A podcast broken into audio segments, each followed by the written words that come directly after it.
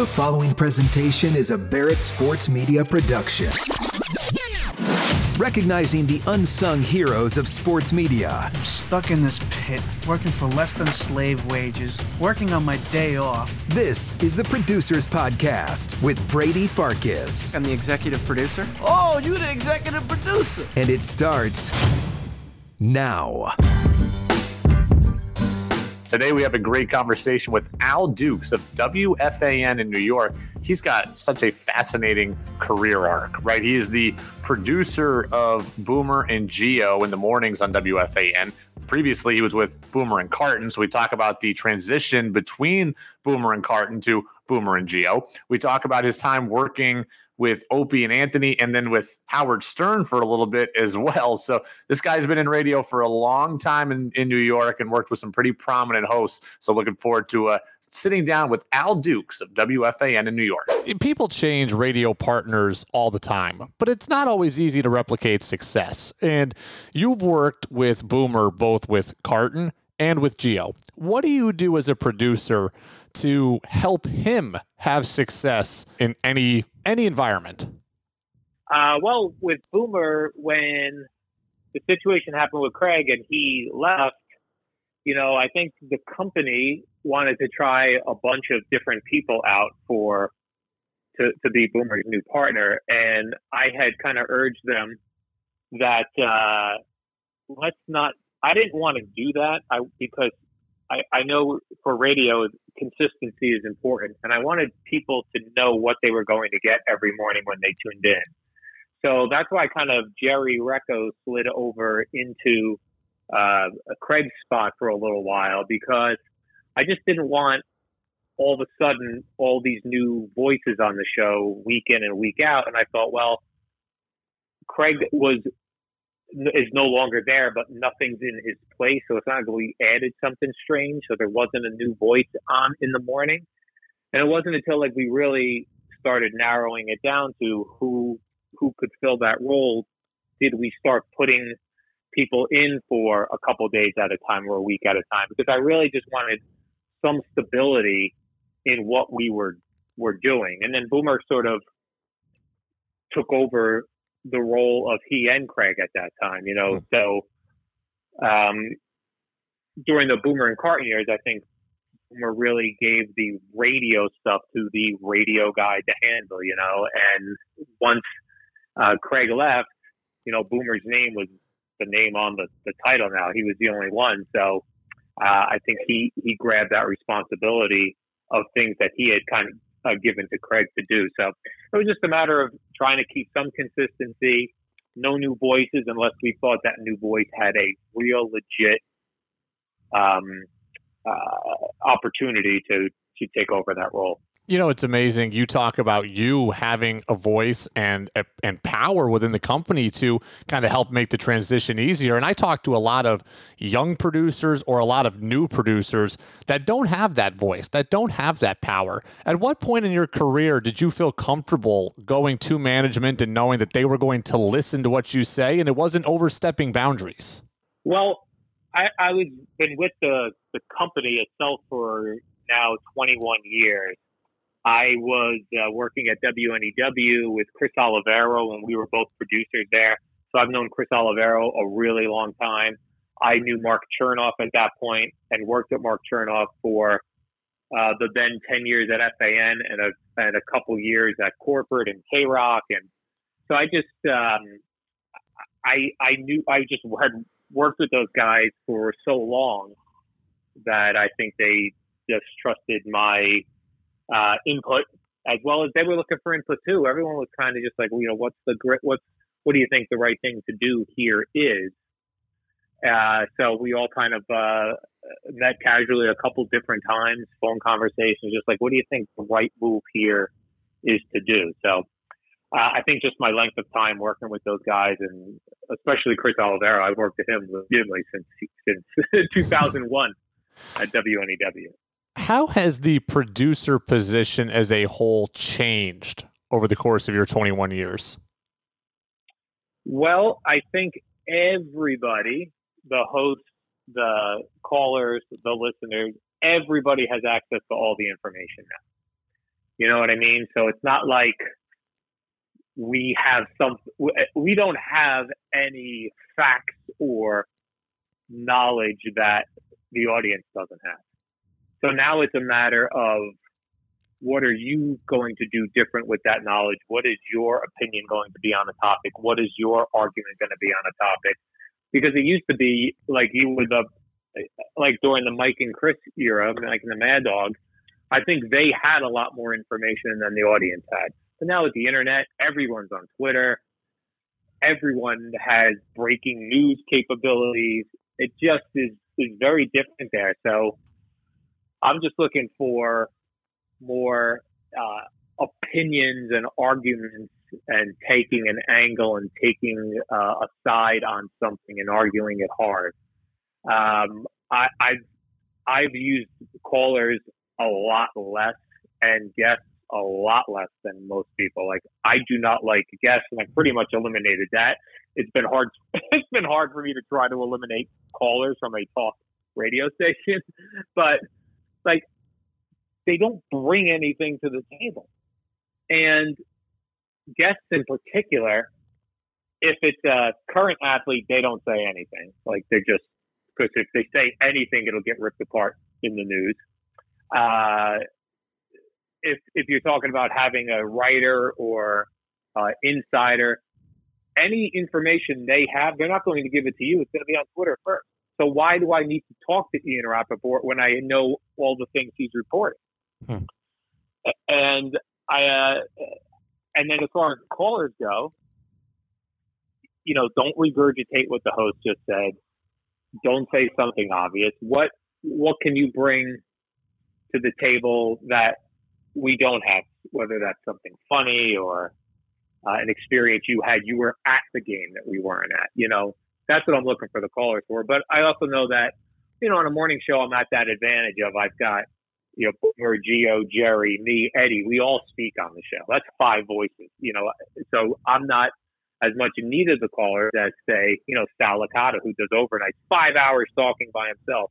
He's going to need the callers, or going to want the callers, to give him something that I don't necessarily need with five voices on in the morning. You know, one thing I've always been curious about is the line and how far you can go before you worry about, you know, your partners get upset. And what I mean is my day job is in, you know, small market New England radio in Vermont. I can say whatever I want about the Red Sox or the Patriots, and even though we're affiliates, they're never going to hear about it. And I'm certainly never going to get a call on it. You guys, big market, home of the Yankees. Obviously, you're going to be honest, but, you know, at some point, I have to imagine there's a delicate balance there. I'm just curious about what it's like to be the affiliate or the home of, in, you know, right in that team city. Yeah, I'm actually surprised we don't hear from the team, but I don't recall for the morning show, like, hearing from the Jets, the Giants, the Yankees, the Mets, no matter how hard. And I do think about that sometimes, like, especially if, you know, we just did like a remote broadcast at Jets training camp, right? Yeah. And you're face to face with these guys. And then like 2 weeks later, after week one, we're just, this guy's not right for the job. He's got to go. I don't know if they just assume that's part of the New York media, that they're going to get killed even. So I don't know. It honestly doesn't come up. So, and I am surprised by it sometimes, especially like people like Brian Cashman needs to be fired. And then like Brian Cashman is on the radio station for a 30-minute interview on another show. I'm like, wow, these guys just, I think it's just part of what the teams expect being in New York City. You know, I've worked in two markets, right? I started my career in Albany, New York, and then, you know, now I'm in Vermont. And it's not that there weren't other sports stations in our market, but there was never a clear rivalry, right? Like, it was always either my station was the legacy station, or in Vermont, there is no competition, truthfully. And you guys have rivalry with ESPN New York, and I know the rivalry ebbs and flows back and forth between which day part, et cetera. When you have that rivalry, is that inspiring? Is it fun? Is there pressure? What's that like as the producer? Because I've never really lived it in my career. I don't think we've really had a local competitor in our time slot on ESPN in New York. So the difference there is they're going to cover, you know, during football season, they'll cover all of the NFL, basketball season, all of the NBA, where we'll focus on Jets, Giants, Mets. You know, they probably don't even really cover baseball, I don't think. You know, baseball's such a local sport now, regional sport. So it's been a completely different thing, I think. You know, we're the local, we're always talking Jets, Giants, Mets, Yankees, Knicks, Rangers, you know, and they don't have that. The other thing, and again, this goes back to my thing about guests, ESPN requires their guys to go on all of these radio shows. So while we're talking and breaking down the Yankee playoff game, they may be talking to their Dallas Cowboy insider about the Cowboys like that. So I don't ever, they've never really ratings-wise in the morning been a competitor to us. You know, our competitors are, you know, some of the music stations in the market. Speaking of music, you have a background in other forms of radio, you know, Opie and Anthony, working with Howard Stern. What was the transition like for you in your career over to sports full time? Well, I'm not even really a big sports fan. So I was working with Opie and Anthony second time. This is their tenure at 92.3, which was called 3FM at the time when they came over after Howard Stern left and David Lee Roth left. And I'd known Craig Carton from WNEW. And when they were going, when Craig and Boomer were going to start at WFAN, and I talked to Chernoff and I talked to Chris Oliviero and Craig, and I was like, I don't really follow sports all that much. You know, I was watching the NFL, but that was really about it.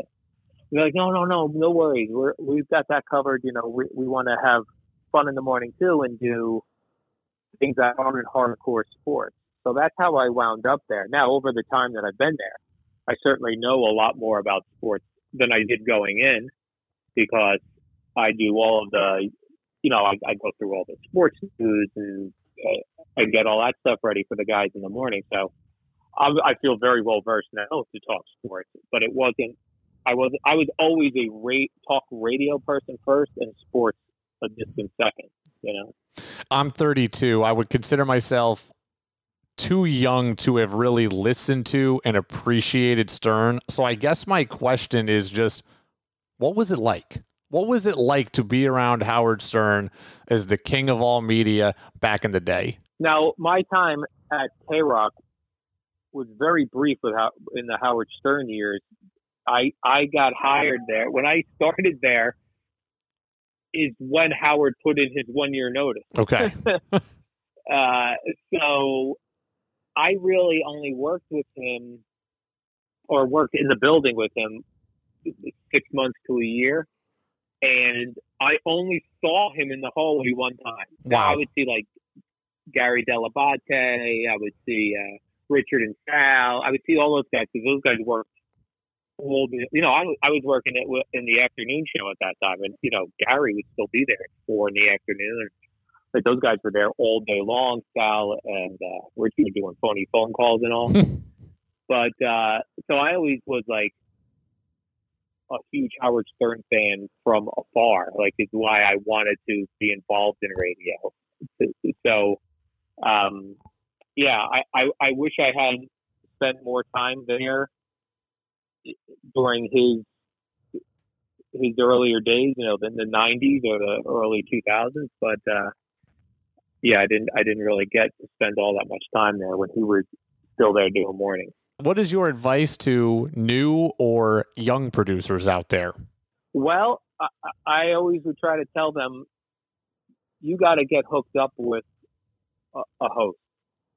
You know, so when I was at FAN and I would see up-and-coming hosts, so like John Jastremski, I thought, okay, here's a guy that is a young guy, got a lot of energy.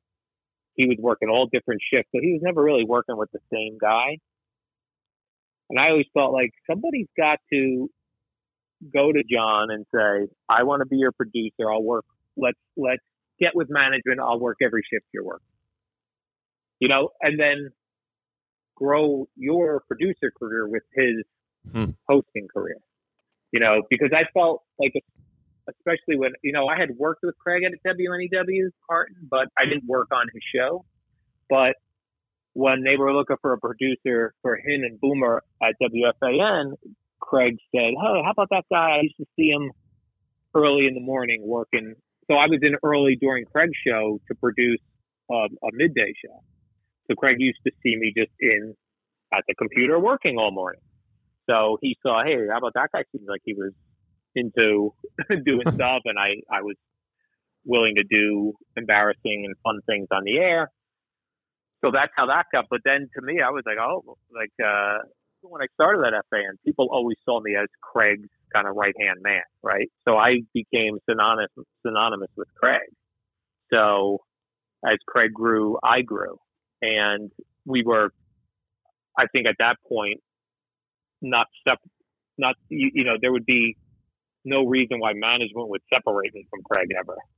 You know what I mean? So there is also this idea that, hey, you become this guy's guy, then you're less likely to get affected by, budget cuts or when the host wants you to be the person to do something, you'll get that job and maybe it comes with extra pay. And if they're going to do an appearance, they want you to come with them because they're comfortable with you. So I always thought it was good for a young producer to find a young talk show host that they could kind of pair up for their careers if possible. Great conversation with Al Dukes. I wish for his sake he had gotten to work with Howard Stern a little more directly and for a little bit longer, because I can only imagine the stories that would have come out if he had had like a 10-year run with him. I thought the information there and the advice on young producers attaching themselves to young hosts, I thought that was great, because you're right. He's right. You become indispensable when you become somebody's guy. And in a world where budget cuts are very real and where radio stations are looking to do things as cheaply as possible, sometimes producers are easy ones to get rid of. You're a lot harder to get rid of when you are somebody prominent's guy. I thought that was something very worthwhile to come out of the end of that conversation. So thanks very much to Al Dukes for his time. We'll see you in the next episode of the Barrett Sports Media Producers Podcast. You don't want to believe it, but maybe the show is over. Thank you for listening to the Producers Podcast. To enjoy past and future episodes, check out iTunes, Spotify, Amazon, the iHeart app, and BarrettSportsMedia.com.